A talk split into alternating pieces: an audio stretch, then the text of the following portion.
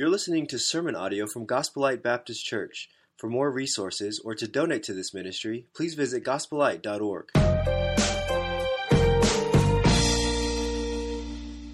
This morning we're going to be talking about the topic of the whys and the lies of discipleship. I like things that rhyme. I'm a little corny like that, but they're easy to remember. So, whys and lies of discipleship. You know, last week on Sunday, I was sitting on the couch with my son, Desmond. How many of you know Desmond? Okay, good. This will make sense to you then. Um, Des is a little nuts, but uh, he cannot sit still for anything. He's four years old, and the kid is so hyper. I'm sitting there on the couch with him. We're watching this cartoon, and it's like this nice father-son bonding time, right? And before I know it, before I even know what happened, he is on my shoulders, kneading my hair like it's pizza dough. I'm thinking, interesting. But he's four. It's okay. It's not hurting me. I'm okay. A few seconds later, those little hands come down and they start kneading my eyebrows like they're pizza dough. And I'm thinking, not as I'm not crazy about that. I don't like things near my eyes. And so I let it go anyway. And then he decides, you know, since I've gone this far, might as well play with the eyeballs too. Right? That that was my reaction. Like, literally, what are you doing? And I grabbed his hands. I pulled him off my shoulders. I looked at him. I said, Desmond, what are you doing? Why did you, why did you think that was a good idea? And Des is very articulate. And so he looked at me and he said, I don't know. I grew up in a very religious home, okay? Uh, and I did very Christian things all the time growing up, always. And if you would have asked me, Craig, why are you doing that? That makes no sense. I would have articulately told you, I don't know. Same thing. And we don't want to be at Gospel Light. We don't want to be the, I don't know why I'm doing this, Christian. If we're going to follow Christ, we better know why. That gives us purpose. That gives us direction.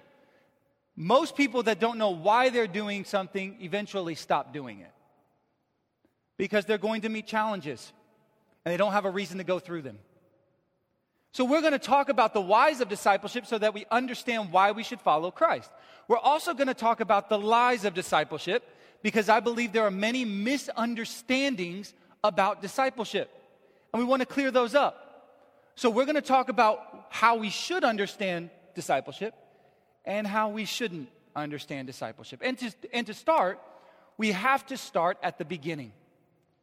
In the beginning, there was God. Now, God was perfect, right? Perfect God. And he decides to create. Pretty awesome. Universe. We have it.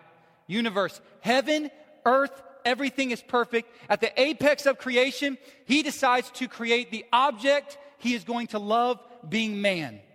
Man is perfect. God is perfect. Literally, heaven and earth in perfect harmony, in fellowship. It is literally heaven on earth at this time. Perfect unity. Man, though, decides they're going to rebel. We're going to rebel. Now, listen, God is the life of this creation.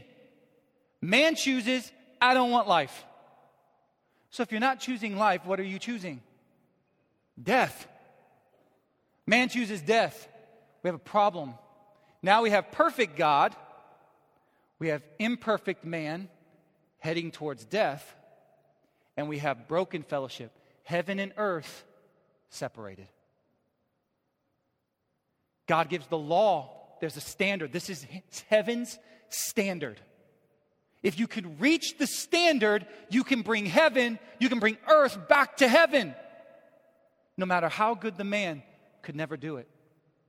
Never good enough to bring earth back to heaven. Can't do it. So heaven came to earth. Enter Christ. We're going to bring heaven, we're going to usher heaven back to earth. And Christ was one hundred percent man, one hundred percent God, lived one hundred percent perfect, and died the death that we deserve on the cross. Why? so heaven could be on earth again. He made a way. Correction, Christ didn't just make a way, he is the way. Scripture says, I am, not me, but God.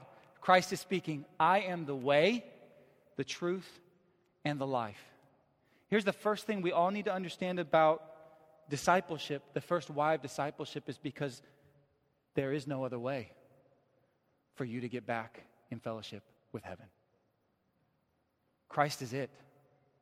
He is the only way. If we want renewed and restored fellowship, earth wants renewed and restored fellowship with Christ, with heaven, with God, it has to be through Christ. It is not optional. There's no other option. So here's what I'm trying to tell you. The first thing that we have to understand is being a disciple is not a request from God. It's a command.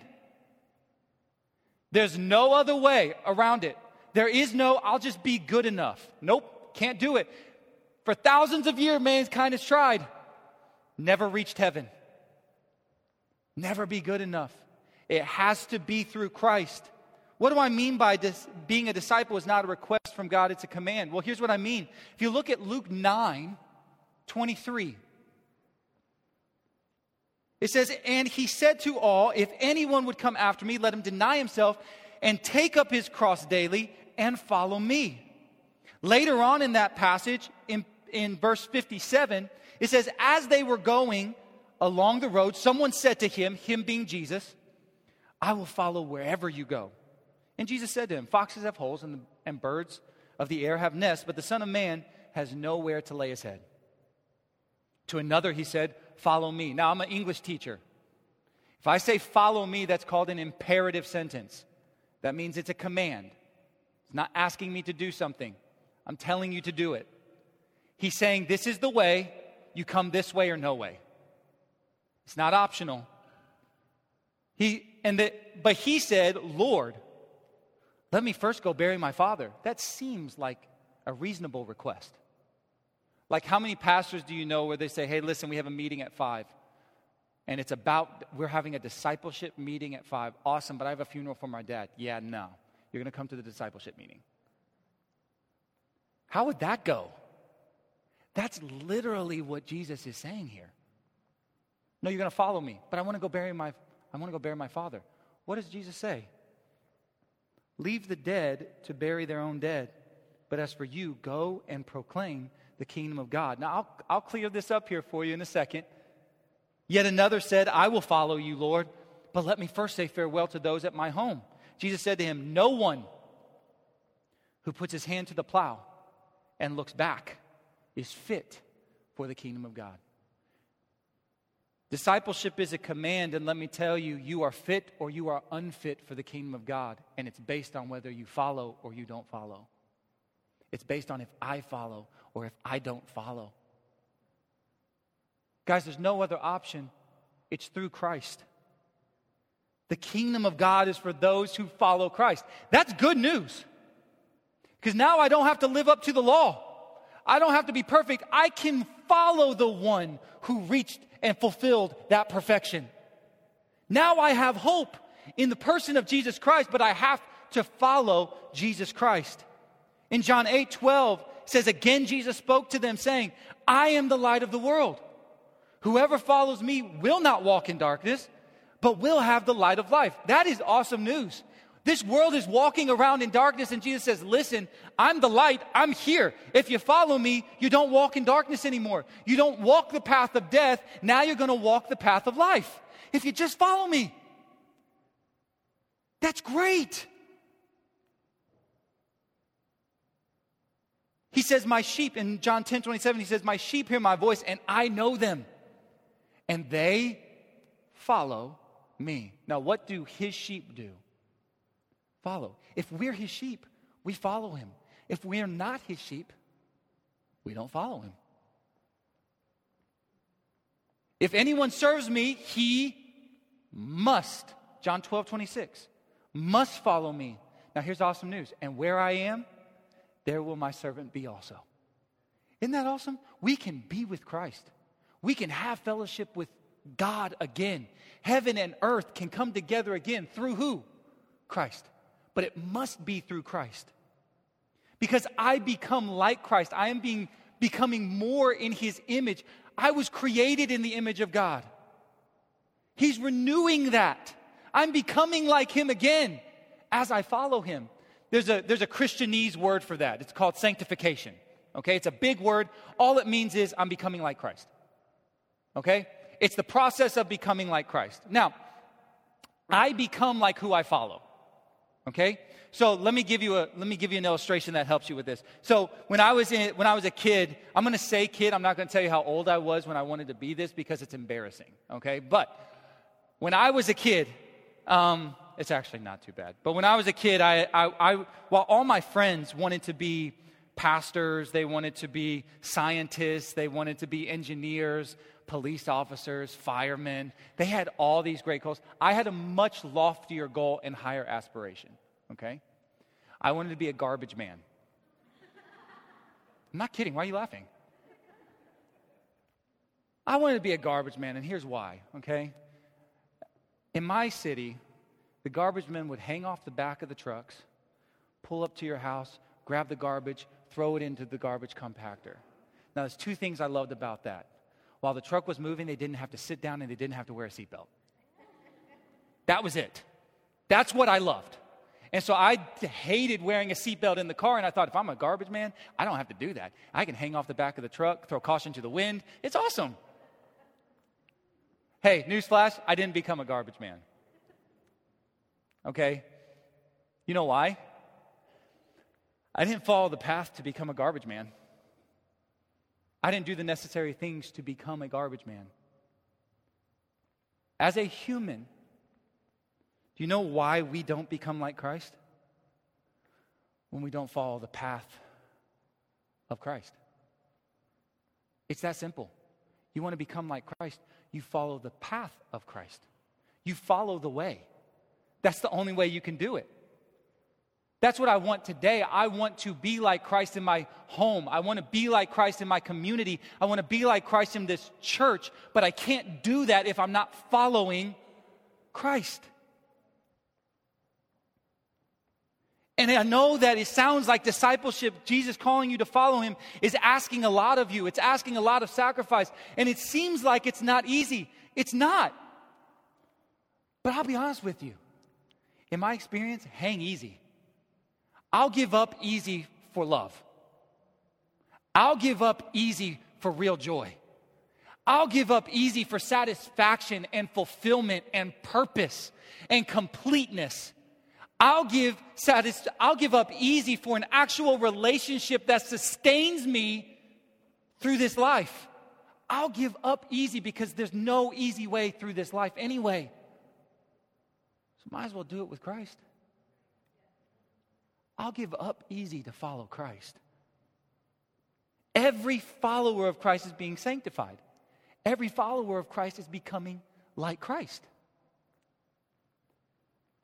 There's some things that I want to clear up. Here's, here's something that I want to clear up, a lie that I want to clear up. And it's this term Christian that I use all the time, that we use all the time in our culture. We throw around this word a lot and we label people Christian all the time. I, I label myself I believe I was labeling myself a Christian before I was a Christian. And I'll tell you why. If you look at Acts eleven twenty-six, it says this, and when he had found him, he brought him to Antioch for a whole year. They met with the church and taught a great many people. And in Antioch, the disciples were first called Christians. Okay, what were they first, Christians or disciples? Disciples. See, the term Christian is reserved for a disciple of Christ. Do you know why I called myself a Christian when I was younger? Because I went to church. I called myself a Christian because I memorized Bible verses. I called myself a Christian because I said the right things.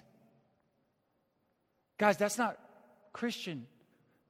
I became a Christian when I decided to follow. So what does follow mean? Well, discipleship is not a call to a program. Now, don't worry, I talked to a preacher about this, all right?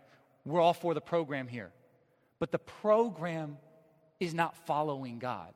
Meaning, if I go through the program, I'm not some, all of a sudden, magically a perfect disciple of Christ. Okay? The program's a good thing, but you know what discipleship is a call to? It's a call to a life with Christ. Not a curriculum about Christ. I talked to a preacher and he, was, he said, we have these banners up here, the year of discipleship, and I love the focus of discipleship. I'm a small groups pastor. That's my heart. All right? I breathe discipleship. That's what I love to do. I love connecting people relationally to Christ. But when we talked, he said, you know what, that Craig, that really shouldn't say a, the year of discipleship. It should say a life of discipleship. We don't want our church going through a curriculum in a year and being satisfied with that. We're not trying to get you through a program. We're trying to get you to a person. We're trying to connect relationally to who Christ is, because only Jesus can change who I am. And only Jesus can renew that fellowship again. So what is discipleship? Well, following Christ. That's what it is. So what is following Christ? Following Christ is simply laying down everything to pursue Christ. That's it. Now, it's simple, not easy to do. But what do I mean laying down everything? I mean, he is priority in everything. Every part of my life, not just on Sunday when I when I come to church. I have such a hard time sometimes because I separate God from my everyday life. I'll read, I'll read my Bible reading and then I leave God there. Or I'll come to church on the weekend. Okay, I did my part, I'm good to go. No, no, no. In everything. You know, God doesn't mind being at your work with you. God doesn't mind dealing with your kids while you're cheer- child rearing with you. He doesn't mind. In fact, he wants to be a part of that. God loves you. And he wants to be with you. Why else would he send his son? So if you have not begun that journey yet, of following Christ, I want to encourage you, after the end of this message, we're going to have a song. During that song, we're going to have elders up here. We're going to have some staff members up here. If you say, I want to start following Christ, and I don't know exactly how to do that, please come to the front during that song. I'll invite you one more time at the end to remind you, but I want more people to follow Christ, and now I'll tell you why. Now we'll go into four whys and lies of discipleship, okay? Let's go to Ephesians three. We're going to go to Ephesians three fourteen through twenty-one. Ephesians three fourteen through twenty-one. And today I may be talking to a carnal Christian that needs to be motivated to grow. A carnal Christian is just one, a baby. You're a baby in Christ. You just met him. You started following. That's great. I'm glad you're following him. And maybe you need to be motivated and given a reason to continue and keep growing. Or maybe you're a disciple that is timid and hesitant to disciple someone else. Maybe you're a disciple who's gotten complacent and needs to be reminded of what God has been to you and for you and through you. Or maybe you're a disciple that's on fire and you just need encouragement that you're not the only one that's passionate about following Christ. I don't know who all I'm talking to this morning, but I can tell you this. Paul here is talking to the church of Ephesus. And in Ephesus, we have these two groups of people. We have Jews, we have Gentiles, okay? And they keep fighting over things that don't matter according to the gospel. They keep fighting over circumcision or no circumcision, Jewish ways or Gentile ways. Paul is saying, listen, it's Christ's way. In Christ, there's no Jew or Gentile. There's no circumcision or uncircumcision. There is free. There is my child. It's Christ, and Paul here is telling these, this church of Ephesus, Ephesus, I want you to unify under Christ. And here's what he says. He says, for this reason, I bow my knees before the Father, from whom every family in heaven and on earth is named, that according to the riches of his glory, he may grant you to be strengthened with power through his Spirit in your inner being. The reason he needs the Spirit in you is because in John sixteen thirteen, the Bible says that, that when the Spirit of truth comes, he will guide us into all truth. He'll speak the things of the Savior. So Paul is saying, listen, I, I want the Spirit to indwell you because he's the guide. So let's continue. So that Christ may dwell in your heart through faith, that you, being rooted and grounded in love, may have strength to comprehend with all the saints what is the breadth and length and height and depth, and to know the love of Christ that surpasses knowledge, that you may be filled with the fullness, with all the fullness of God. Now to him who is able to do far more abundantly than all that we ask or think, according to the power at work within us, to him be glory in the church and in Christ Jesus throughout all generations, forever and ever. Amen. Let's go into the first thing that discipleship does. This is following Christ. This is pursuing Christ, dropping everything and pursuing Christ. Number one, discipleship, here's my first why, it increases knowledge of God. It increases knowledge of God. If you look at Ephesians three eighteen, it says that you may have strength to comprehend with all the saints what is the breadth and length and height and depth, and to know the love of Christ that surpasses knowledge, that you may be filled with all fullness of God. Now that's an interesting thing, right? Know the love of Christ that surpasses knowledge. Now hold up. Isn't knowing knowledge? No, knowledge is part of knowing something. Okay? Let me let me let me show you something with my with my daughter, okay? My daughter Candace, is she in here? Heathen. All right. No, I'm just kidding. She's in Kids Life probably. And so my daughter Candace is deathly afraid of water. My wife can tell you. She now she's okay being in water, but it better not get on her face or near her nose or her eyes. And she's such a little princess in the water. She doesn't splash. She's just kind of like, yeah, anyway, that's her. So she's deathly afraid of water. And and about two years ago, we're at the pool. Now, my son, Des, I'm not sure he's got anything in here.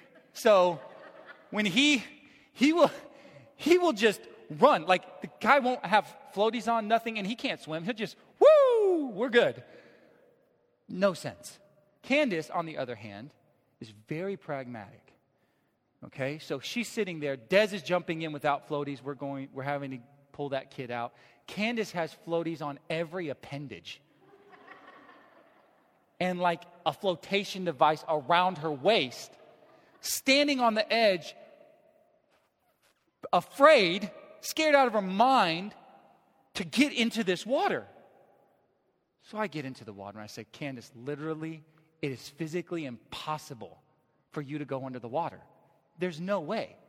On top of that, I'll tell you what, if you just j- jump into my arms, it's not even a jump, you can just fall. Fall into my arms, I'll take you, and I'll slowly put you in the water so you can just kind of float around and be with everybody in the pool. No. Des is like, I'll show you, Candace. I grab him. I pull him into the pool. I said, see, Candace, look, that's all I'll do with you. I'll catch you, I'll put you. Uh, Baba, I can't do it. She calls me Baba. That's Chinese for daddy, okay? And uh, she said, Baba, I can't do it. I said, Candace, do you know that daddy is strong? Yeah. Do you know that I'll catch you? Yeah. Do you know that I love you? Yeah. And I can see it in her eyes. She's like, but my legs don't know that. Right? Like, I know up here, all those things are true. I've even seen you do it for other people. But like, nah, I haven't done that, so I've never experienced you catching me. What happens the first time a kid does something that he's scared of and he sees that it works? You know as a parent you're going to be there for the next half hour doing the same thing over and over and over again because now all of a sudden they know you'll catch them. Why? Because it's a knowledge that comes with experience. Not a knowledge that comes with a lecture. God is not trying to get us to know him intellectually. God is trying to get us to know him relationally. Discipleship, when we follow Christ, we engage in a relationship with him. But I don't have to follow to know about him. I can read the Bible, know all the facts about Christ that I want, and never do one thing he tells me to do. That's a problem. Because you know the biggest difference between knowing God and knowing about God? I'll show, I'll show it this way. When I, I taught history in China, and we would talk about Mao Zedong, he was the communist leader of China. And I would teach about Mao. Here's the, here's the problem with Mao. He's, he's dead. Okay, so now I know about Mao, but I don't know him like that. Like, we're not friends. He's not somebody I'm going to call. He's not somebody that calls me, right? Okay, so here's the difference between knowing about. Like, I knew about Mao, but I didn't know Mao like Christ wants us to know him. Because here's the difference. Knowing about God means that you know facts about God. You know God. Awesome. Knowing God in the sense that it surpasses knowledge, knowing God that way, knowing God means God knows you. That's a big difference between me knowing about God and God knowing me. What do I mean by that? Well, look at Matthew seven twenty-one. Jesus says, "Not everyone who calls out to me, 'Lord, Lord,' will enter into the kingdom of heaven. Only those who actually do the will of my Father will enter." He continues, "On judgment day, many will say to me, 'Lord, Lord.'" Now, do they know his name? Do they know about Christ? Do they know about this Lord? Yeah, they're calling his name out, "Lord, Lord." In fact, they just don't know about him. Look at this. "We prophesied in your name, and cast out demons in your name, and perform many miracles in your name. But I will reply," watch this, "I never knew you. Get away from me, you who break God's law." See, I can know about God from a distance. I can know how he works. I can watch from a distance and never follow him. I can use him as an excuse for my behavior, even if it's good behavior, and never follow him.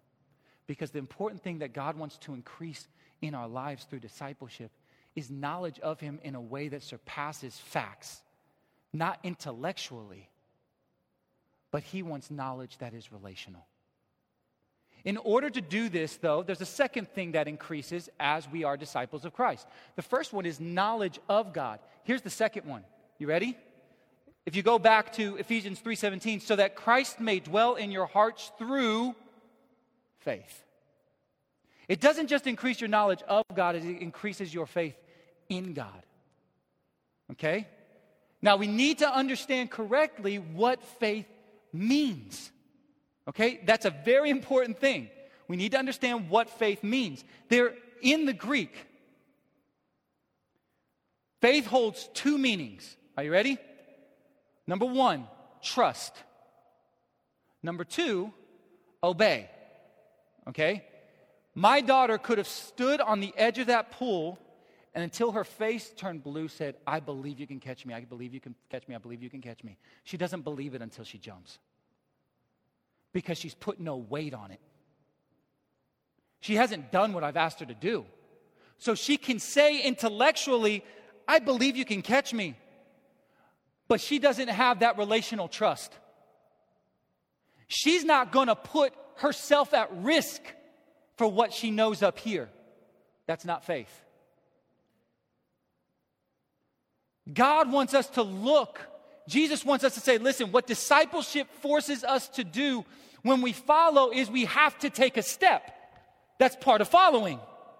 So I have to obey. I have to trust that what you say is true. I have to trust that what you say is good for me. I have to take a step. I have to believe. I have to trust. I have to obey. With uh, the college last week, I, I talked about faith. And I had, I had an example here. I'm going to use this chair over here. And Kyle, do you mind helping me? I didn't even ask him. I just put him on the spot. First week he sits on the bottom floor. I'm calling him up to the platform. "Kyle, do you mind helping me out?" This is my brother Kyle. I have two chairs up here, okay? I got two chairs up here. Kyle, I appreciate it. I'm sorry to put you on the spot like this.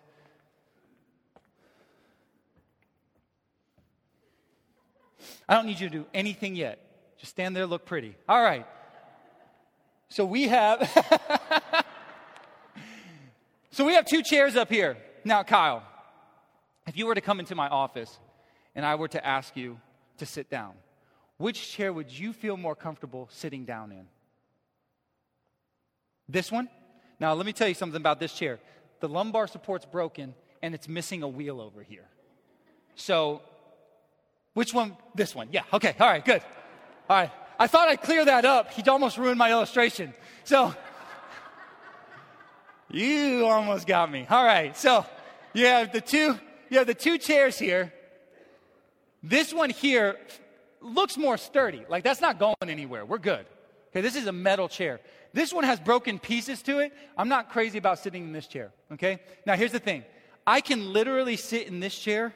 This is this is the chair of certainty. I'll sit in this chair, and from certainty, as long as I don't have to act on anything I know about God, I can just know it from this chair. This, this doesn't require any faith. Yes, God is real. God exists. Awesome. How's that change your life? Oh, no, I mean, it's just good to know. I'm still going to do my thing because I feel like I'm, I like being in control.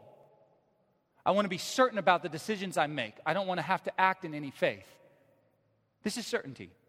This one here is the chair of faith. This is the this is how Christ is going to dwell in my heart. This is how he's going to walk with me, is through this chair of faith. If I say, Kyle, now listen, go ahead and sit in this chair. Can you do that for me? Now, there's nothing I have to tell Kyle about that chair. He can just sit in it, right? Feel pretty secure? All right, cool. All right, so we feel pretty secure in that chair. Now, Kyle, I want you to sit in the chair of faith.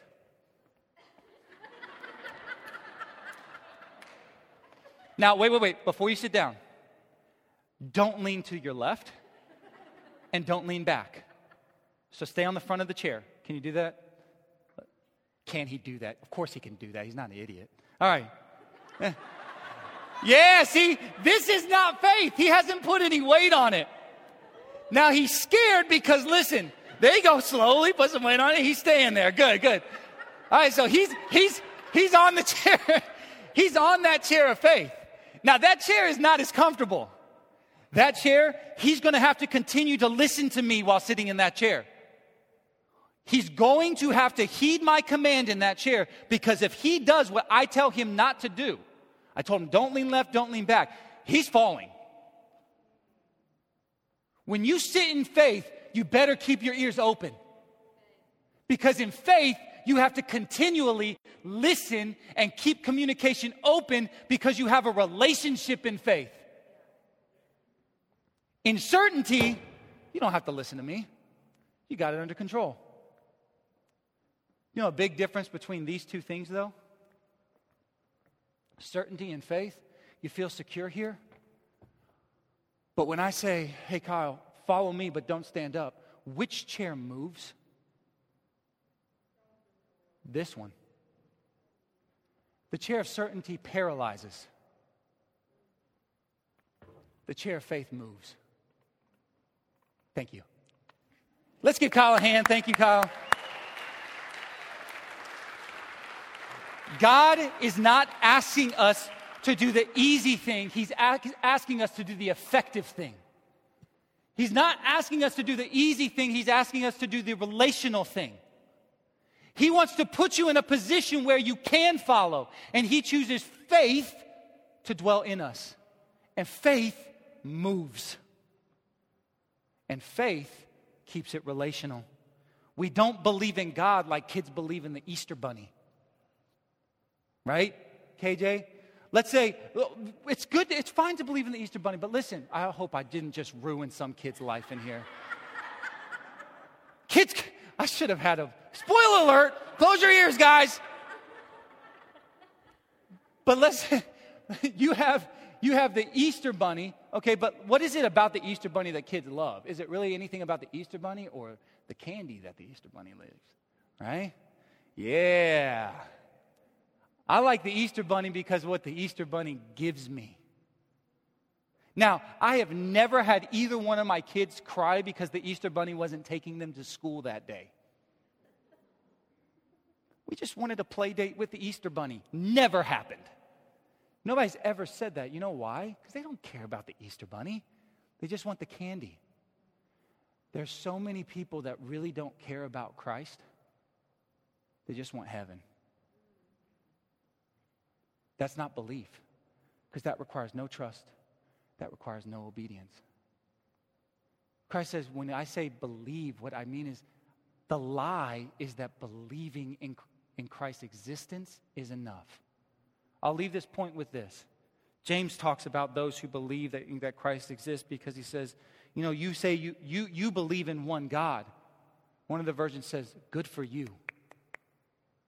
The devils believe and tremble. The lie is Satan wants to trick you into having demon faith. Faith that believes in the existence but doesn't move in obedience.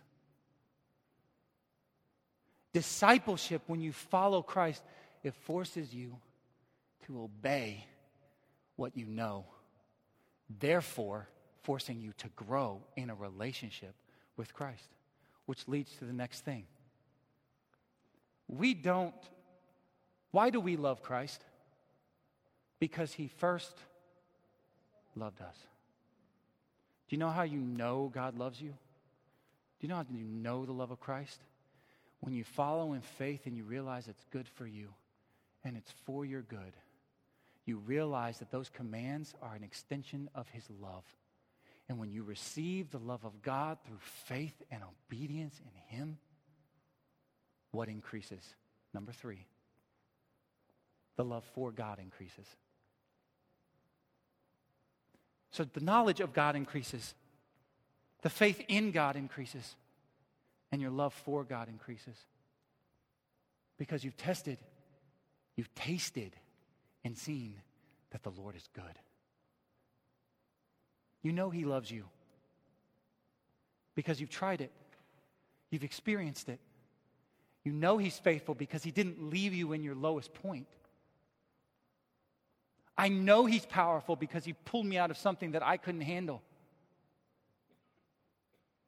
When I follow and I disciple, my love for God grows because I see God more through my obedience and faith. Here's the lie. His love is transactional. You might think, well, what does that mean? That means it's like a payment, meaning we don't become disciples so that he'll love us more. I don't become a better person so that God loves me more. Do you know what happens with discipleship? God doesn't love me more, I love him more. That's the love that changes. When I become a child of God, when I'm a baby, he loves me.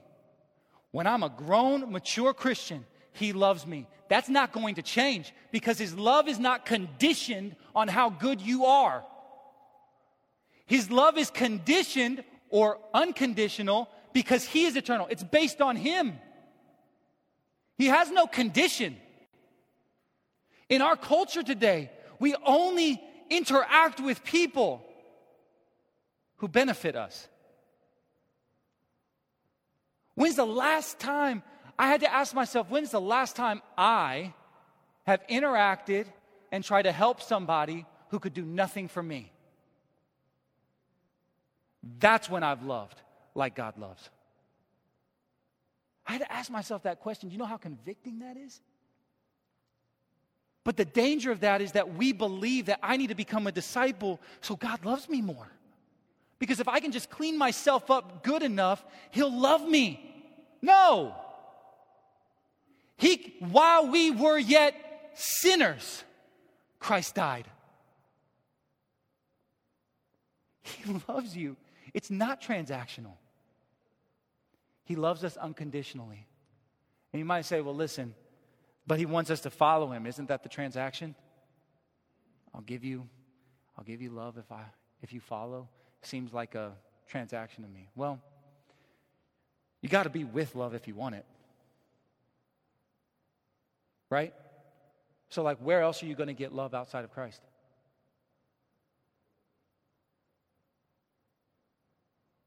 No, it's not a transaction. It's common sense. The only real love that there is is Christ. That's it. and you're not with him, then you don't have access to real love. So yeah, the condition is you're with love. Doesn't that make sense? Two, this leads to our last point. The last thing is that it increases glory to God. If you look at Ephesians three twenty, it says, "Now all glory to God who is able through his mighty power at work within us to accomplish infinitely more than we might ask or think. Glory to him in the church and in Christ Jesus through all generations forever and ever. Amen." You may say, that's a selfish God who just wants glory for himself. He just wants to be lifted up and glorified. So it is transactional, Mister Craig. Mm. Think of it this way. Let's say I have the cure for cancer. And my dad gets cancer. And I say, "Dad, listen, I got the cure. I'm going to give it to you. But here's the thing. I don't want anybody to know. Don't tell anybody about me. Keep it to yourself. Get healed and move on. Keep this a secret. Don't tell anybody." Is that selfish or loving? Do you understand that Christ is the cure? And if you don't lift up the cure, that's a problem. Christ is not saying he's not this egocentric, power-hungry, selfish God that just wants your praise. No. He is a loving, selfless God that says, you know what? If you can lift up the light, more people in darkness can see it. The more you lift me up and the more you glorify me, the more people are healed. The more people get the cure. So please lift me up, not for my sake, but for theirs. God asking to be glorified is the most unselfish thing he could do.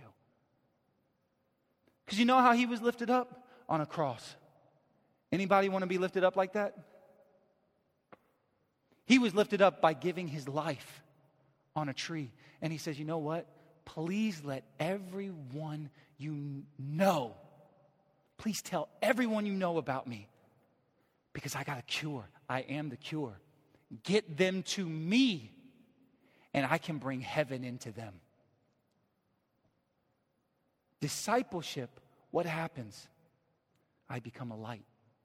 For my benefit? No, that's the lie. The lie is that discipleship is about me. The lie is that I need to become a disciple so I can become a better person. No. No. I don't know how many times I've had to, in my prayer life, fight that idea. God, I need to follow you so I'm a better person. No. I need to follow you so you enlighten me. You turn on the light in me. For my benefit? Nope. For others. A light bulb, by illuminating, in what way does it help the light bulb? You know what's happening to the light bulb? It's being burnt. Getting lit up, is that for the light bulb's benefit? No, it's so people don't have to walk around in the dark. You being sanctified and lit up by Christ is not for your benefit. It's so people in this dark world don't have to walk around in the dark anymore. And they can receive life again. They're on the path to death. If they can find Jesus, they can get back to life. So why discipleship? It increases our knowledge of God. It increases our faith in God. It increases our love for God. And it increases glory given to God. Let me wrap this up. How do we know God? Through who? Who gave us access to knowing God? Jesus Christ. How do we believe? It's through his word, right? Pastor Jordan here had a verse up here. The word became flesh, right? Who is the word? So we believe in God through who? Jesus. I know God through Jesus. I believe in God through Jesus. How do I know God loves me? Look at the cross. Jesus.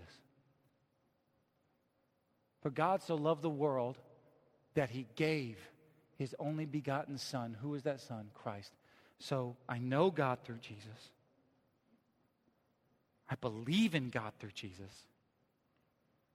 I love God because of Jesus. So who should I glorify? Jesus.